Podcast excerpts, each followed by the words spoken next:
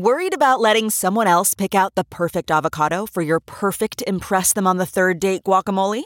Well, good thing Instacart shoppers are as picky as you are. They find ripe avocados like it's their guac on the line. They are milk expiration date detectives. They bag eggs like the 12 precious pieces of cargo they are. So let Instacart shoppers overthink your groceries so that you can overthink what you'll wear on that third date. Download the Instacart app today to get free delivery on your first three orders while supplies last. Minimum $10 per order. Additional terms apply.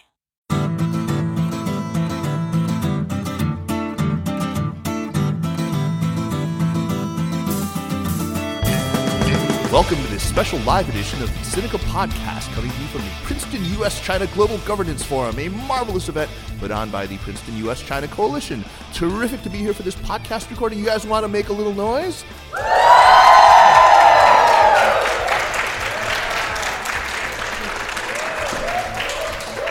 That was that was so worthy. I'm, I'm totally flattered. And anyway, I am Kaiser Kuo, and I am glad to say that the Sinica podcast has now been running for eight years. Jeremy and I started it on April 1st, 2010, back when we were both living in Beijing, and here we are now in April 2018. Him living in Nashville, Tennessee, me living in North Carolina, and doing this show for a living now when it just started off as a hobby and that is thanks to SupChina, which I needn't remind you is the best way to stay on top of the latest news coming out of China in just a few minutes a day through our free email newsletter and, of course, on our website. We've got loads of great original writing, amazing photography, a growing stable of podcasts, and lots more. It's a feast of business, political, and cultural news about a nation that is reshaping the world. Uh, as those of you who listen regularly to the show might remember, back in March of this year, we had a show we recorded in New York with Siqi Tu and Eric Fish. We're talking about the Chinese student experience in the United States. This is a topic which I imagine is one near and dear to many of your hearts. Uh, uh, we talked about the pressures that they are under, the social and academic, and increasingly the political pressures, as allegations of Chinese influence operations and all sorts of incidents involving politics become more frequent. So you can think of this as sort of part two of that episode. Our guests on that previous episode study the situation, but today we're very fortunate to have with us somebody who has legit lived it, experienced life here in the U.S uh, as both a high school student and a college student. Indeed, indeed, he even served as president during his senior year at USC of the Chinese Students and Scholars Association, an organization that has come under quite a bit of scrutiny for its alleged ties to Chinese consulates and embassies. So he's won many, many awards, mainly for being super young and unreasonably successful. Uh, Bloomberg Businessweek 25 under 20, Forbes 30 under 30 award. I think we could keep going numerically by fives, but I, I'm not going to because that would just make me feel shitty. And, you know, please, everyone, welcome Gao Yutong, Tony Gao, founder and CEO of the company Easy Transfer.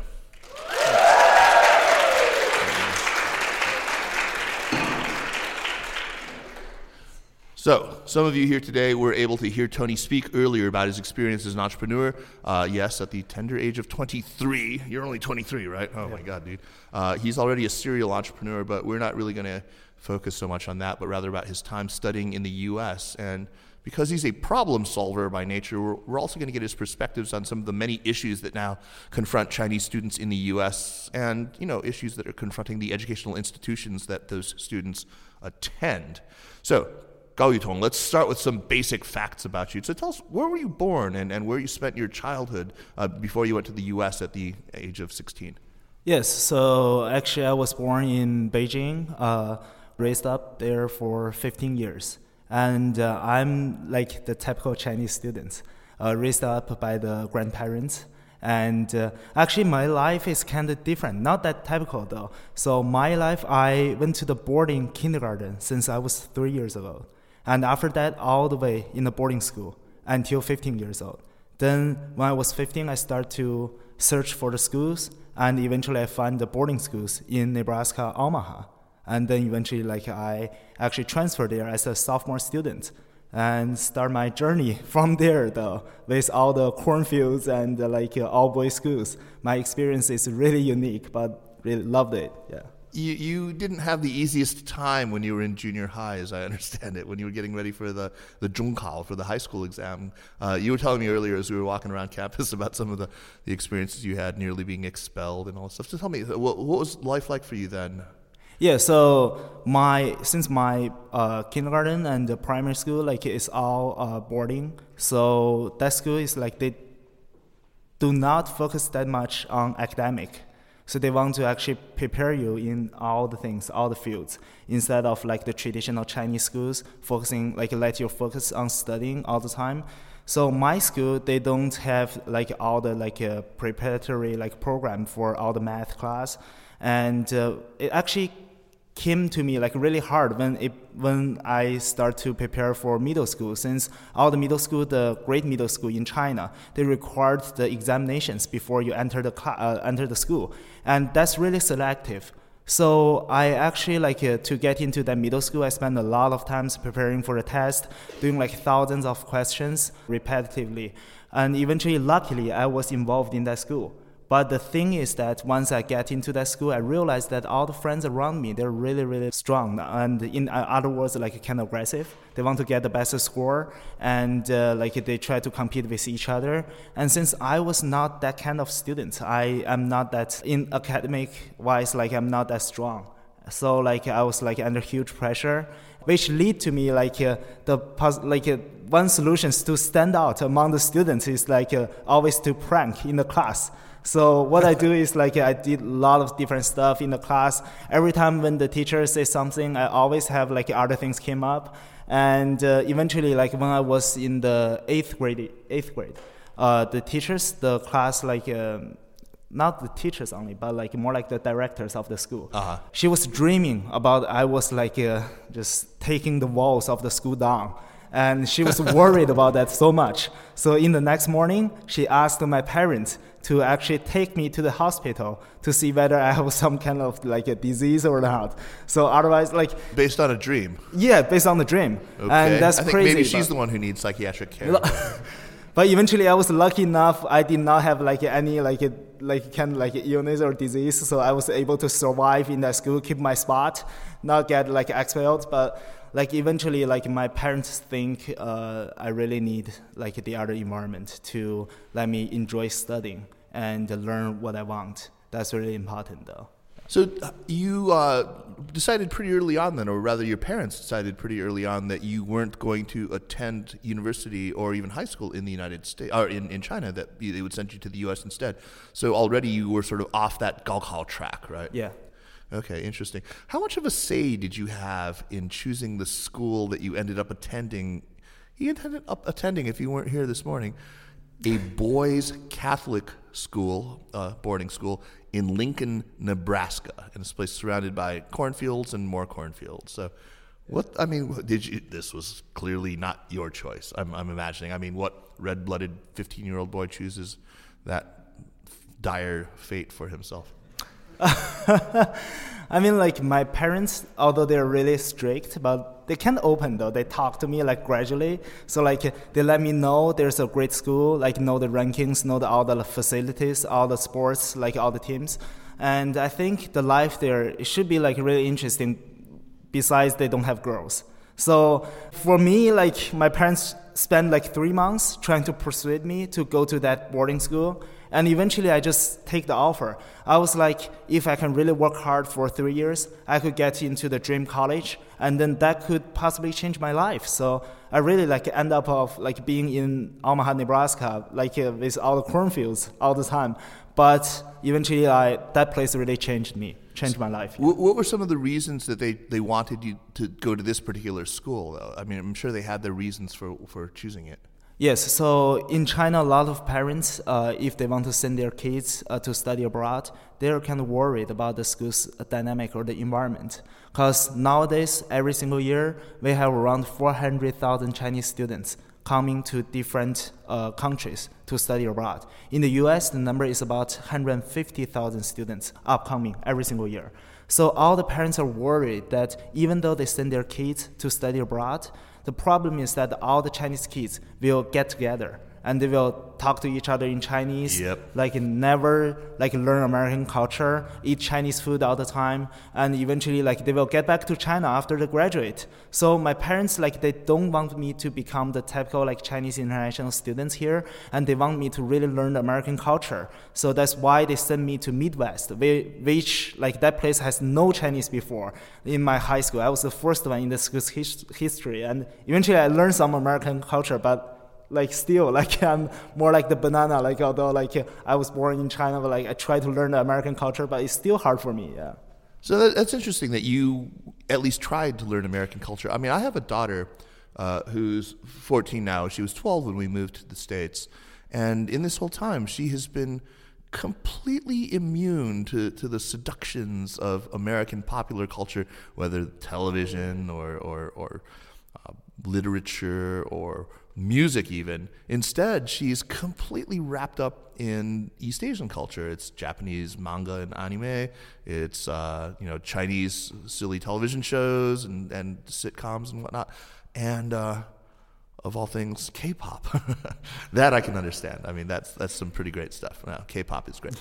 Now, uh, you know, my son though, he's he came over when he was 10 and the moment he stepped off the plane he started speaking a language i've come to call u2bs which uh, is just basically strung together internet memes i mean it's, it seems like that's how he knows to speak you know he's aficionado of hip-hop and knows everything that's happening in, in, in american popular culture up and down you know watches all these shows and it's just so weird the contrast between them. Where do you fit in in this spectrum? I mean, were you immune? Were you pining after Chinese culture? What, what happened to you when you came? Yes, actually, I was kind of the hybrid type. So uh, I love the food, like, uh, and uh, I love the movies. I love like all the like superhero mu- movies, the Marvels. Like I watch that all the time. And uh, eventually, like when I get here, I really want to get involved into the groups. So I try to like uh, get friends like uh, from the American society. Like uh, I talk to my classmates all the time, and during the weekend, if they want to invite me to their houses, I will try my best to make it. But the problem is like problem arise when it came to the deeper level. Once we were like friends for like a month or two months, like they start to get the conversation much deeper like the conversation involves with all the like cartoons such as SpongeBob. I never watched it before, and you also never the watched history. SpongeBob. Never though. Like Neither have I, I. I don't even know that though. In in China we watch watch what like It's called uh, Hai Mian Bao Bao. yeah, 海绵宝. Yeah, yeah, yeah. So I, n- I never watched that before, and uh, always the conversation end up there. So I was kind of embarrassed all the time. And although I try really hard, but the reality is that because the environment you grow up with, they don't have that. So if you really, really want to catch up with that, you like invo- get involved, you really have to catch up with all the like information they have when they're in the childhood. That's really, really hard, and it takes years for you to complete. So how did that how did that impact you? I mean, you were you're obviously not an introverted person. You're Yeah. you're quite an extrovert, uh, and you made the effort, right? You made the effort to connect with these these guys. But uh, we, we were talking earlier, and you were talking about how you would be sort of, you know, really what's the right word? Ganga, just awkward. I mean, there, would be these moments where you just couldn't continue a conversation because you didn't have the context or you didn't have the background. And, uh, how how did you um, deal with this? I mean, was did you experience that same, same sort of alienation and loneliness that a lot of Chinese students have described on coming here, or Actually, yeah, kind of after the second year, like uh, we actually like uh, all my, f- I feel like one thing really like uh, puzzled me because uh, when it comes to the prom time, the homecoming time, like uh, before like three weeks before prayer, all my friends will gather in some like house parties and they will invite me to their houses. And i feel like kind of embarrassed because all the time like when uh, I w- try to approach a girl and like i found the conversation end really quickly though. And there's like no way for me to, to just get involved. So after that i even like think about just stop trying that hard to get involved or even like i try to like uh, just get friends with the Korean students, Japanese students. At least we have a lot of things in common. Then that's easier to, to get along with. So that's the, the reality though. And I, I mean like, although I, we, all the Chinese students, I believe they all try really hard to try to get, get, get involved. But some problems or issues with the culture just listed down there. It's just exist and no one can change that. But I have to say, I mean, you, there were clearly some advantages that were conferred on you by the fact that you went to a school with no other Chinese kids, right? Yeah. You know, talk about that. I mean, your your English, your command of English, for example, right? I mean, it's it's much better than a lot of, you know, boys, at least especially who come to China uh, from China and spend only a few years here. Yes, I mean, I can have to practice the English because like uh, I'm really a talkative person. No one can stop me like uh, for talking, and uh, in that environment, I try to like talk to friends all the time. And uh, the best part of being in the Midwest is the people are really friendly. They try to like Yeah. help you all the time, and. Uh, I still feel lucky to actually get involved into that high school because I mean, like if I go to the Eastern Coast, no one probably will talk to me though, and I'm become the lonely boy, and uh, like I probably will get involved like uh, along with all the Chinese students together, like become the typical like students. Yeah. I see a lot of people in the audience looking at each other knowingly, so that, that I'm, taking that as an affirmation of the universality of this experience. Uh, what, what's interesting to me is that your, your father was actually a visiting scholar here in the U.S. at a time Yeah. when a very different kind of student came to the U.S. from China. China had very different economic circumstances, and of course, very different political circumstances now prevailed both in the U.S. and in China. Uh, then, then you went on to USC, which I think stands for the University of Spoiled Children, right? And, uh, right. A lot of Chinese, yeah. and, and uh, did an undergraduate business degree at the Marshall School there. And that's kind of a departure, too, because, you know, back then, nobody did an undergraduate business degree if you came, or nobody came for an undergraduate degree, in fact. Uh, you know, so something that, you know, your, your father's generation, uh, which I think is really my generation also, they, they had a very different experience here in, in the U.S. Could you contrast the experience of you and, and your father in the U.S.? I mean, I know that's a huge question, but I mean, what, what do you think are some of the most salient, the biggest contrasts? I mean, at that period, because a lot of Chinese students they study abroad. At my dad, like a generation, they came out because uh, they were sponsored by the government, Right. or like uh, they just study really, really great, and they want to become the top uh, like uh, researchers or like uh, just maybe like become the professors after they, they get the degrees. They went back to China to help the others. And so at that time, they really don't have the choice to make decisions on their degree or like their future. So they come here on the on the others like people's will, and they don't learn what they want to learn. They just learn that for, for the for the community. But for our generation, I feel like a lot of parents they're right now really open minded. They want their kids to learn like whatever they like, whatever they want to do, like in the future for their whole life. So I mean, like right now, if you see the, the generations is like the, the idea, like the, the the thought is totally different. In the past, like they just want to do the things that is like really prospecting in the future, have a lot of potentials, a lot of possibilities or opportunities in the future. Then they choose this major, and then like no matter how they like it or not, they just stick with it and spend four hard years, and eventually go back to China or like stay try try hard to stay here. But for right now, for our generation, like we actually become the students who can actually pick our ma- major. As long as it's not the social sciences or humanities. Right? but yeah but like i see like uh, right now the students are really have much more opportunity to really learn what they want and i'm really glad that we're born in this generation Yeah, I'm, I'm absolutely glad of that too. I think that it's fair to say that one of the, the differences between your father's experience and yours, uh, well, no, I mean, the, the, the reason uh, is China's rise. I mean, in the course of literally just this one generation, things have changed so profoundly in the number of Chinese students that have come. You were, you were saying 150,000 new students every year. I think there's something like 350,000 at any one time studying in, in recent years uh, in the relative position of these students, in the kinds of students that come, the personalities of the people who tend to come, the opportunities that they have in front of them here. Uh, you are obviously not typical of your generation, but I think you are in a position because of the work that you do, because you know you you you, you deal with them so often. Uh, and because of you know the positions that you've held, uh, to comment on, I mean, make some generalizations about the students who have come in more recent years. So I have a bunch of things that I want you to, to, to, comment on about this generation and how different it is from previous generations. So let's start with this academic preparedness. Do they come as ready to absorb, you know, the, the, the, the full riches of a four-year American education as uh, people did in, in the past? Well, I, f- I feel right now they're they're much prepared compared to More the past. prepared. More prepared, Okay. sorry, yeah. And uh, like uh, especially when the students like before they enter into the U.S., like the education, like the test system, actually helped them to like uh, get better prepared. They have the TOEFL and SAT exam, but that's the system. But besides that, like they really like try to learn the American culture before they enter into the U.S. Right. So we were mentioned about the apprentice, the the shows. No, not The Apprentice. God. Yeah, and I mean, like uh, we, we were talking about the, the presidencies in, in the U.S. and uh, we were questioning that why the Chinese students they don't talk about the, the government in the U.S. that much. And uh, one topic I brought up, like really interesting, is that when we learned English in the education agencies in China, like the teachers actually ask us to watch the movies or watch the shows. Some of the shows recommended are Friends is one of the show, and The Apprentice is the other.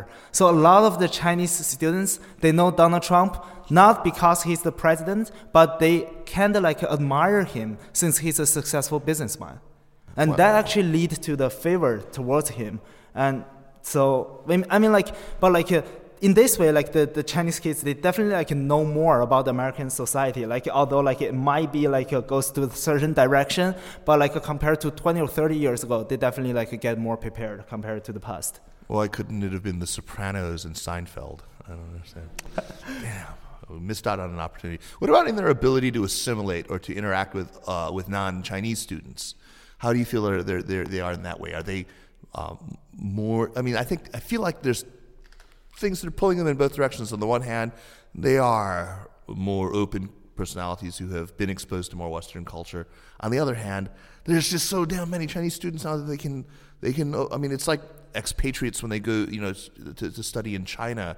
Uh, they end up hanging out together and not learning any damn Chinese except for pijiu and cesuo and, and meiguanxi and han mafan. I mean, it's it's just. I mean, like uh, nowadays, like I see a really interesting fact that although a lot of Chinese students, once they get here, they gather together, but one thing really stand out is that I feel nearly all of the Chinese students, once a while, they want to join an American fraternity, and that is really interesting, though. that on top of the apprentice. It's just they've they've ruined them already. But the thing is that they to be able to join in the fraternity, they have to really go to the networking like events, like uh, for at least three or four times within one week. So they actually try lot, like try really hard to get involved with the society, and from there we can tell that they're much like much more open, like compared to the past like uh, generation. you know they're they're walking down the wrong path though right i mean uh, they have to understand that i mean what about in their interest level in the american political landscape we talked about you know maybe they're, they're not so engaged but certainly more than before it would it was like pulling teeth i remember back when i was in graduate school and i'd meet these other they weren't interested in, in, in civics at all. They weren't really interested in the mechanics of the American political system. They weren't interested in the, the politics or the personalities or the issues or you know what it was that we were discussing. Now, what about now? I mean, for politics, I mean, like students, they interesting fact during the elections uh, last year, Uh-huh. as I was in the USC, we went to the like uh, our like uh, a broadcast uh, a building, and uh, all three levels was filled with all the people watching the election together, and from there, we I personally I saw a lot of Chinese students are there, and uh, although they're half of them are supporting Donald Trump, but like uh, they're overall like they're kind of energetic. I feel like right now they read more news about the, the, the government and the po- politics, and uh, eventually I feel like uh, in the future the trend of them will get more involved and more care about the uh, the relations between the two countries. Especially right now, a lot of questions are like a lot of issues are happening really uh, threaten their futures for studying or like staying in the U.S. Right. Maybe they'll finally understand. yeah, uh, interesting. What about the basic personality? I mean, there are levels of, say, introversion versus extroversion. Whether they're as risk averse as they used to be, maybe they're more risk takers than they are um, than they were, were back then. Their um, and their ambition, their confidence, maybe their their sense of optimism or, or pessimism. How would you describe the sort of personalities? I know there's of course a huge range, but Yes. the center of gravity has shifted, right? I feel like uh, overall the trend is becoming like uh, more open, uh, happier, more optimistic, and uh, the best part is that uh, they're being more like the risk takers. So one thing can really tell, like in the past, if the students really have the idea, they want to go out to a startup, students from China barely take the gap year. But right now, like uh, they start to take the gap year. That's really a big move. And besides that, like uh, a lot of schools, they do have the program supporting the international students. This makes the students become like really bold about choosing their future career path. So, like for example, for my school, they even for USC, they even have the career like uh, fair for Chinese students only. Oh wow, that's yeah. interesting. Okay. So like we could tell like uh, a lot of Chinese students like they are more involved with the campus. And uh, from there they get like a, a, lot of confidence. And eventually like they just get along better with the society. And eventually they have more opportunity. They become more optimistic. And i feel like this generation really could tie these two countries together with more like opportunity or like um, just chances though. Interesting. Uh, we, we hear a lot about how political attitudes uh, toward their own home country, toward China, how those change or, or maybe are reinforced sometimes uh, when among these this newer generation, the people your age, the post '90s who, who come here, what, what what do they? How are their attitudes? And and maybe even talk about your own your own feelings about uh, about your know, when you came here, yeah, and how that changed. Yeah. So uh, before I actually came to US, I although like every Monday in the school we sign the, the national like rhythm like uh, every single morning like with the the, the event uh, raise the like a flag all the time. Sure. Yeah, in the school. Like, uh, but the thing is that once I actually start to uh, study abroad, the first time I feel like I'm, I was like really, really proud of being the Chinese students. Because in my high school, I was the first one, and the rest of the international students, we have only 30 international students. 28 are Korean students, and one are from Rwanda. So at that time, interestingly, the Korean students they know that I won't get along with the American students for a long time. So after the second ones, they try to reach me they were like, Tony, do you want to join us to play together? If you committed your Korean students, I was like, no. And then like uh, I was like holding the flag on my dorm. So every single morning when I wake up, the first thing I ever see is the flag. Oh my God! so you suddenly you have the, the, the national like pride, and you just I mean, like over in that environment, you just want your country to become stronger, or like you want to do something eventually for the country. And you, you, do you find this experience replicated in a lot of other people? Do you find that same thing happening to a lot of other people? They were all like draping themselves in the flag and. Uh, Maybe in Midwest, yeah, but like I don't know, like yeah. But eventually, I feel like all the Chinese students, once they study abroad, they have uh, stronger relations with with the with the country. Yeah, that seems to, country, to, yeah. to, prove out in, in I mean, you've seen the polling that that's been done on this topic. I guess suppose that's that's it. Uh, that's inevitable, and I think that happens to a lot of people when they go abroad, uh, irrespective of where they where it is that they came from. Anyway, uh, there are lots of problems I think that, that we are aware that Chinese students face, and I'm curious about your perspectives on some of these and how the students themselves could better prepare for confronting these issues and how the institutions where they enroll could address some of these issues, maybe head off some of these issues, anticipate the issues that start. And let's start with one really obvious one, which is racism and prejudice yeah. that they encounter. So maybe tell us about your own experiences coming to the United States, still, you know, as a 15 year old, just barely post pubescent boy. Uh, what what it was like. Did you experience uh, overt racism? These were yeah, nice corn-fed Midwestern boys, but right. Uh, yeah, I, like at the beginning, I feel because that place they don't have not only the school but the the small town like named Elkhorn. For our school, like uh, for for that town, like uh, nearly like the people in that town, they they, they barely see Chinese before, right. never probably in their whole life. So at the beginning, they some of my friends like even in the same class, they feel like you're the weirdo, kinda. But like uh, after you get along with them, like uh, they're okay with that. They're they're they're kind of maybe it's from Midwest. They're like really friendly though. Right, but right. but like uh, I I do feel kind of like uh, the bias like towards the society. Like I do feel that. But I mean it depends on you, like your perspective. If you really want to get along with them, you have to understand them, like what they thought and then like you try to become like more understandable, and after that, eventually one day they will realize that though.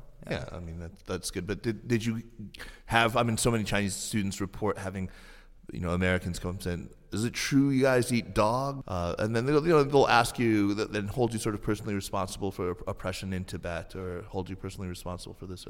Did you did you encounter this sort of thing, or you know, are you a communist? That kind of thing. I mean, I mean, like uh, a lot of uh, my American friends ask me these kind of questions.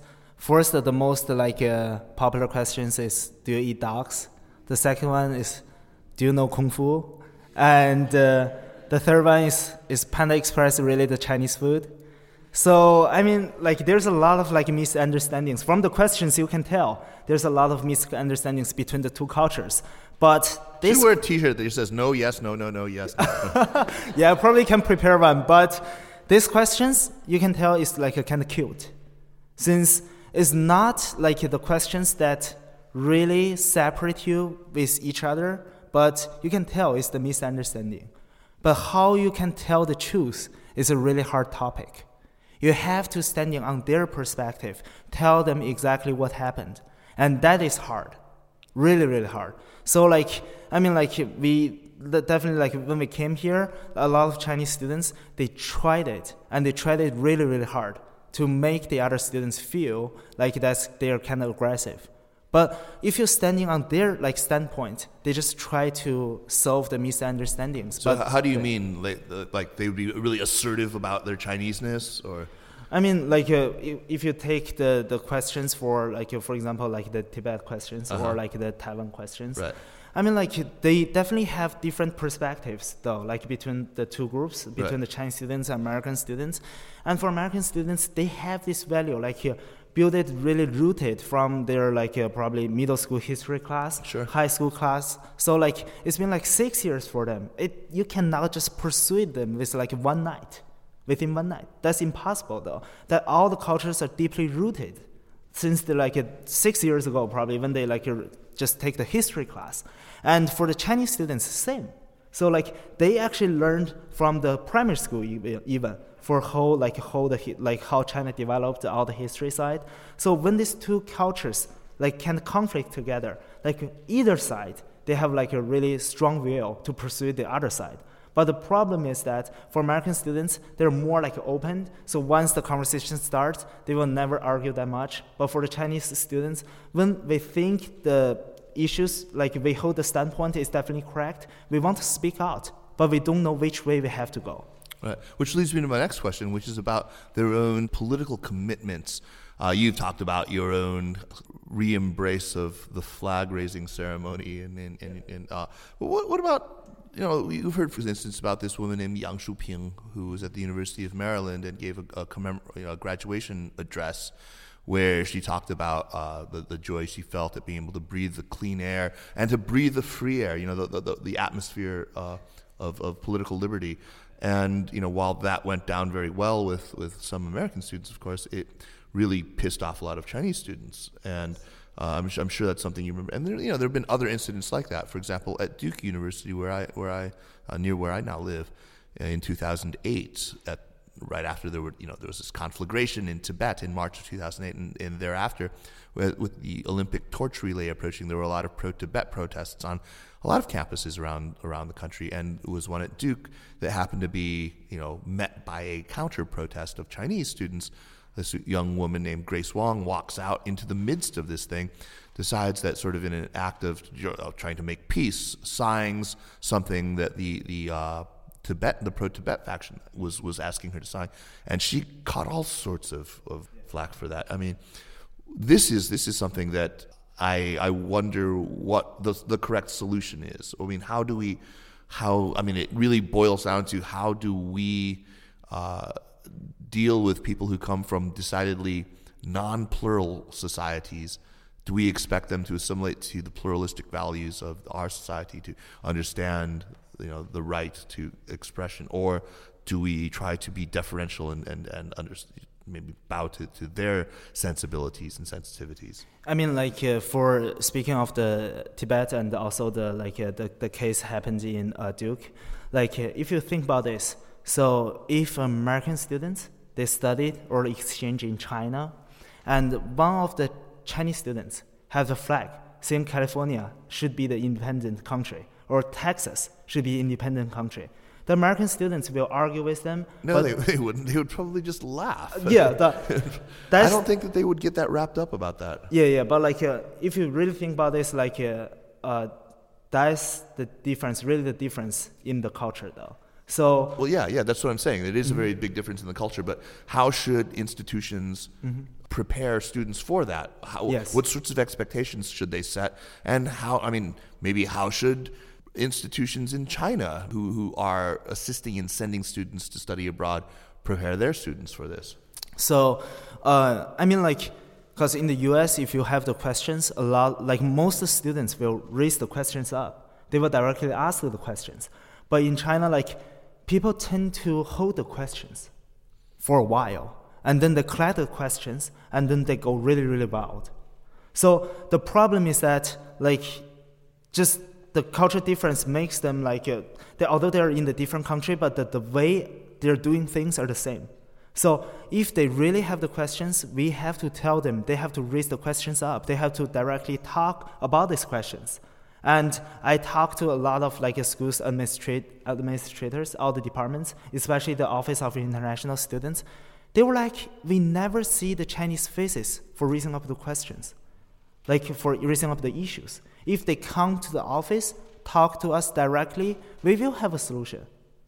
But like, uh, like for the most time, when they have the questions or like issues, they will just hold the issues, and eventually people will group together to just like boycott or like do, do the things. And yeah. then blow up, right? Yeah, blow up. And when the things blow up, that is really, really serious. Yeah, I mean, and, and I think they need to understand how it shapes impressions of Chinese students and how yeah. it has a, a, very strongly negative effect. Uh, so, what do you think the educational institutions here should be doing, maybe to better uh, prepare Chinese students for, for the experiences they're bound to have in American classrooms, especially yeah. if they're studying, you know, uh, history or geography or, or uh, places, th- things where issues about Taiwan or Tibet yeah. or Tiananmen are going to come up. Yeah, I feel like uh, the campus right now, like uh, a lot of schools, they have the, the program, like uh, for like uh, taking the new student, upcoming students, they have the orientations. Over the orientation events, they could tell that they're trying hard to embrace the diversity culture. And once they're reaching to that step, they, they could have like some questions listed up, like uh, the sensitive one, yeah. and discuss upfront. So, like, I mean, like, all the students reach to that step is not because they don't know the result. They definitely know the result. They definitely don't want to boycott. They, de- they definitely don't want to create a chaotic, like, for the chaos, like, for the school. But the problem is that before they enter here, no one told them what they have to do, what they should do, hmm. or what's the, the, the, the environment like. So you were the president of the CSSA, the Chinese Students and Scholars Association, during your senior year at USC. What did you? Was this something that you ever encountered? Were these issues that you had to sometimes deal with? Yeah, like for for us, like uh, uh, for career, like uh, career wise, that's one of the most issue because a lot of companies in the U.S. they don't take uh, they don't have the visas offered for right. international students. So a lot of students are complaining about the, the, the, the unfair trade trade. So we have to talk to the like a career service of, uh, office to to solve this issue. But at the beginning, the school, although they try hard, but the employees, like the, the, the companies, they really don't have the wheels to hire the international students. Then like the school are actually compromising too. So they try to group us together to hold the career fair for international students only. I mean like for the, both of the two sides, I see like uh, these two groups are trying hard to reach to the same step, same level. But like it takes years for them to complete this journey, though. Yeah, but it is at least encouraging that they're both trying to do this. They're trying hard. I can tell they're trying hard for, yeah. from both sides. Yeah. Right, right. But you know, there's the other issues that are uh, that surround the CSSAs right now. Yeah. There are all sorts of allegations that uh, they are, for example, reporting the names of disloyal or insufficiently patriotic Chinese students to.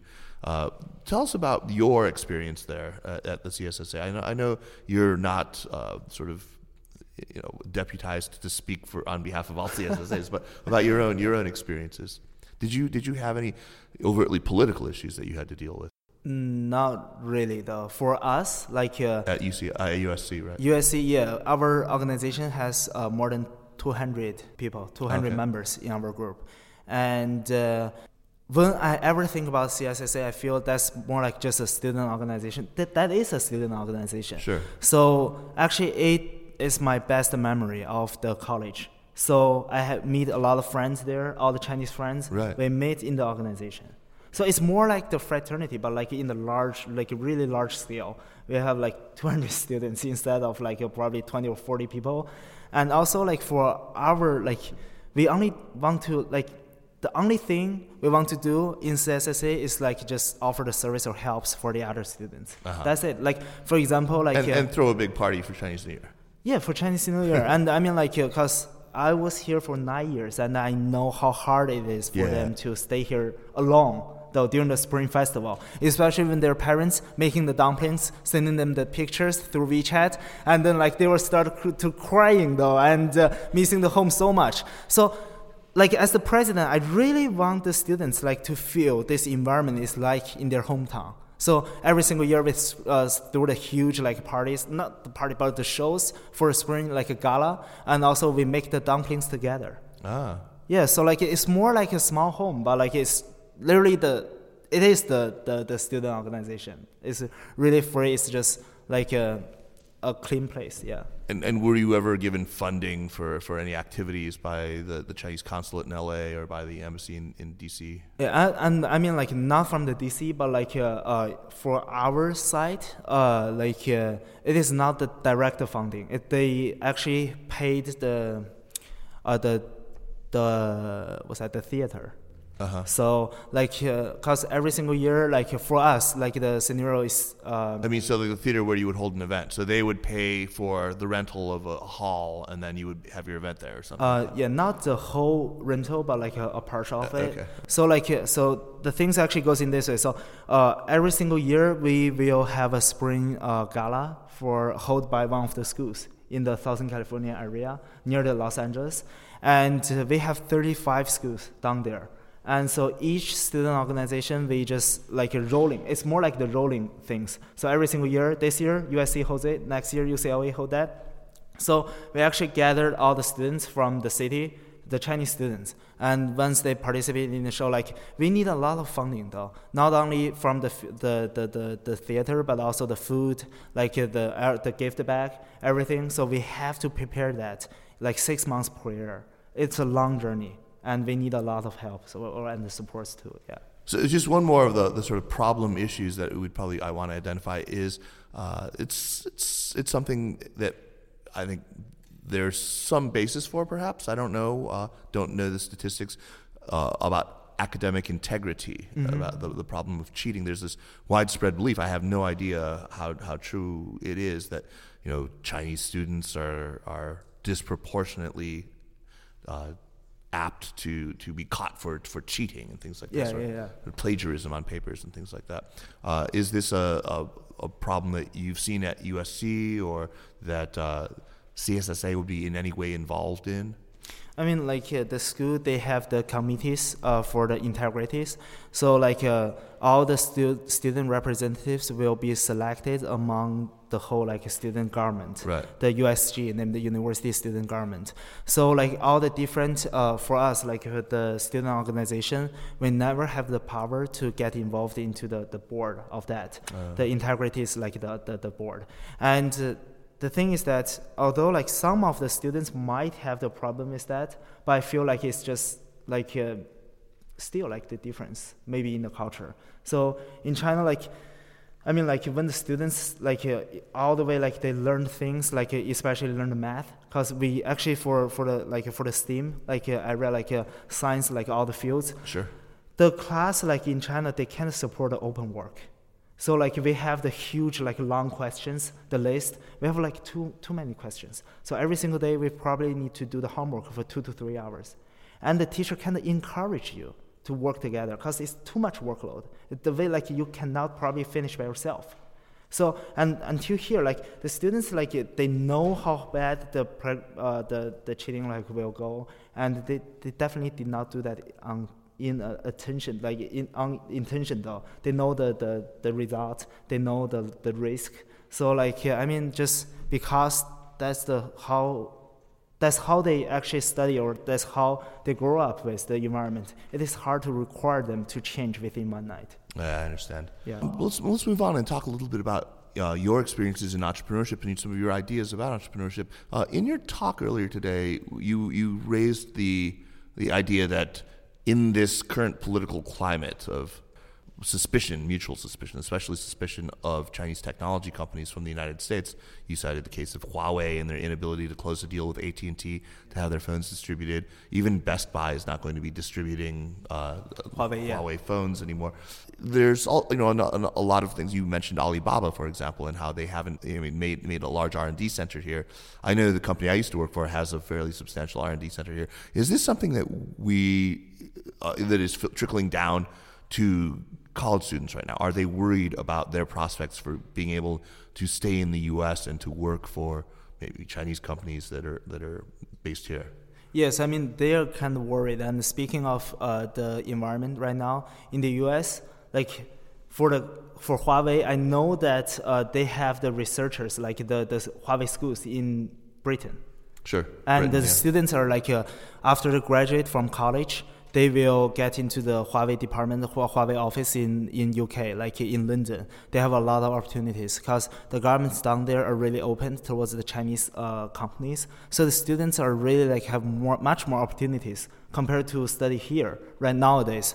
And you see like all the governments, their reactions, like not only necessarily like affect the students directly, but will create huge panic among them. And I feel like this panic will really like take the our process, like uh, from Obama presidency, our friendship will take back by at least uh, two years or more. Finally, I mean, before we, we uh, move on, let's let's talk a little bit about your thoughts on the entrepreneurial ecosystem in China and what you think Chinese students who have entrepreneurial urges should be doing. Should they bother at all right now to come to study in the U.S. when right now the premium that a haigui, a returnee, used to command on the job market back home is no longer what it used to be. Yeah. Uh, should they just stay in China? Uh, should they come here? And if they do, should they work in Silicon Valley for a few years before thinking about starting a company? You didn't. Yes, yeah. I mean it's the the environment is really different. So right. we feel like for for US that on, among the tech side, like in Silicon Valley, it's definitely more developed.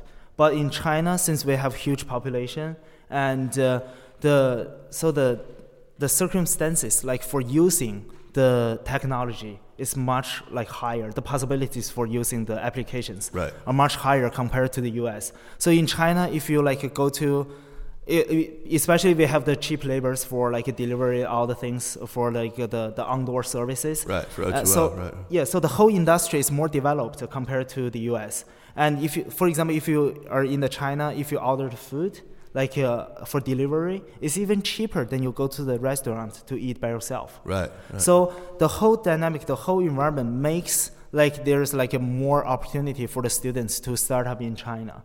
But the problem is that like over the among the tech side, we're not that developed though. So like all the students, if they want to get here, learn and try to like see the further pictures of how the, the, the entrepreneurship like goes, the, the, the history of the U.S. like tech startups, how how they grow up, they should definitely come and they should learn the experience. And uh, once they have the experience, they can work from there.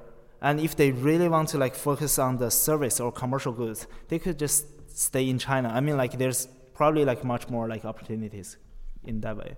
Well, Tony, thanks so much for sharing your insights in this. I think that's it's, it's really terrific. Um, before we let you go, let's make a couple of recommendations for our listeners. And before we do that, I do want to remind our listeners that the Sinica podcast is powered by SupChina. Sign up for our free daily email newsletter, or better yet, join our SupChina Access program for early ad-free versions of this and other podcasts for, for bonus weekly roundup letters, uh, newsletters every Friday, and for access to our Slack channel where you can talk to our editorial team and to guests that we bring on for special chat sessions. And don't forget to leave us a positive review on the iTunes Store. Thanks. And now on to recommendations. Tony, what do you have for us by way of a recommendation? I mean, the first and the most important thing is that no matter you're the Chinese students or you're American students, you have to really pick the thing you like most.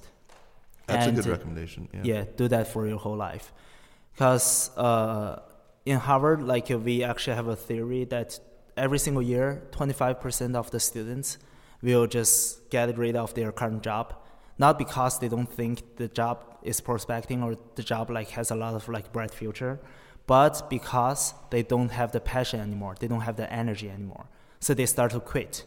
And that lead to really really the opportunity cost for them are really high. Since they've been studying preparing to enter this industry for at least four or six years undergrad plus grad school together and eventually one day they realize that they don't like this industry. Then that really raises up the questions. And once they're at that moment they're like probably around 26 years old it is really hard for them to pivot so really nowadays at this age, we should really just focus on doing the things we like most. And Jack Ma, the chairman of Alibaba, saying one thing I found is really, really useful and I want to share with you guys. Jack Ma told us that before you're 30, you just have to try a lot. Eventually find the things you like most. Before you're 40, you find the industries you want to go and go with a great leader to learn the management skills to become the true leaders. And before you're 50, you have to get out to become an entrepreneur and do the things you like most, even for the life. And after you're 60 years old, just spend the time in the beach and enjoy the life. Sounds like Seriously, I- I think that's that's really important. So at this age, we have to find the things we're the mo- most passionate with and enjoy the life, because times will never go back. And I'm kind of regret too that I don't spend a lot of time partying with my friends in the college though. It's not too late.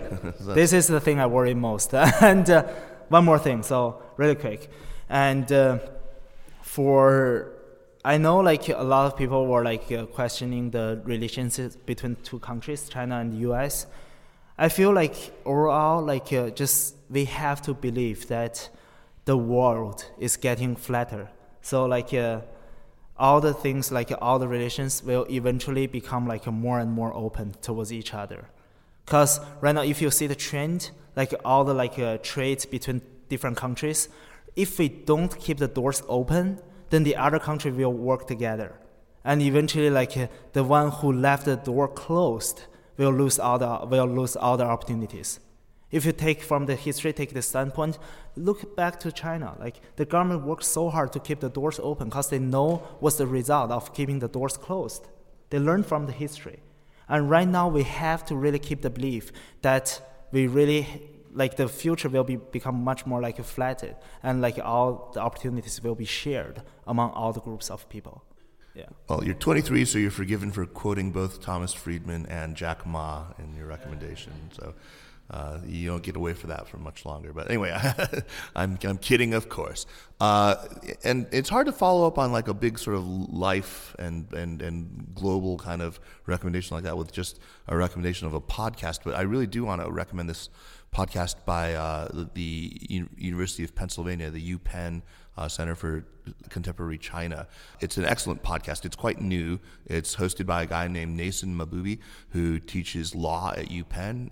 Uh, in particular, the most recent episode, as of time of recording, is a an interview, an hour long interview with Damien Ma of the Paulson Institute. It's one of the best primers I've ever heard on the Chinese political economy. Uh, it is full of gems of insight, and it's really quite mind-bogglingly brilliant. So I, I highly recommend that you, you give that a listen. Uh, so yeah, that's my recommendation. Tony uh, Gao Yutong, thank you so much for coming once again, and let's give it up for him. Uh, all right. And and for the for the very very good people at the Princeton U.S. China Coalition, uh, for Jocelyn Reckford and for Natalie Nagorski, and for all the other people who who invited us here. Right? Yeah. Let's hear it for Na- Natalie and Jocelyn and all the people. It, it's a terrific event. I, I hope uh, to be invited back one of these uh, one of these years. So uh, the Cynic, um, thank thank you once again. Thanks. Uh, the Sinica podcast is powered by SupChina and is produced by Kaiser Kuo and Jeremy Goldkorn. Thanks to Jocelyn and Natalie again and the, all the other forum organizers for having me here. Uh, drop us an email at Sinica at SupChina.com. Follow us on Twitter or on Facebook at, at SupChina News. And make sure to check out our other podcasts, the Caixin Sinica Business Brief and the GGV 996 podcast, which comes out every other week and covers tech and investing in China. We co-produce with the venture capital outfit GGV. Thanks for listening, and we will see you next week. Take care.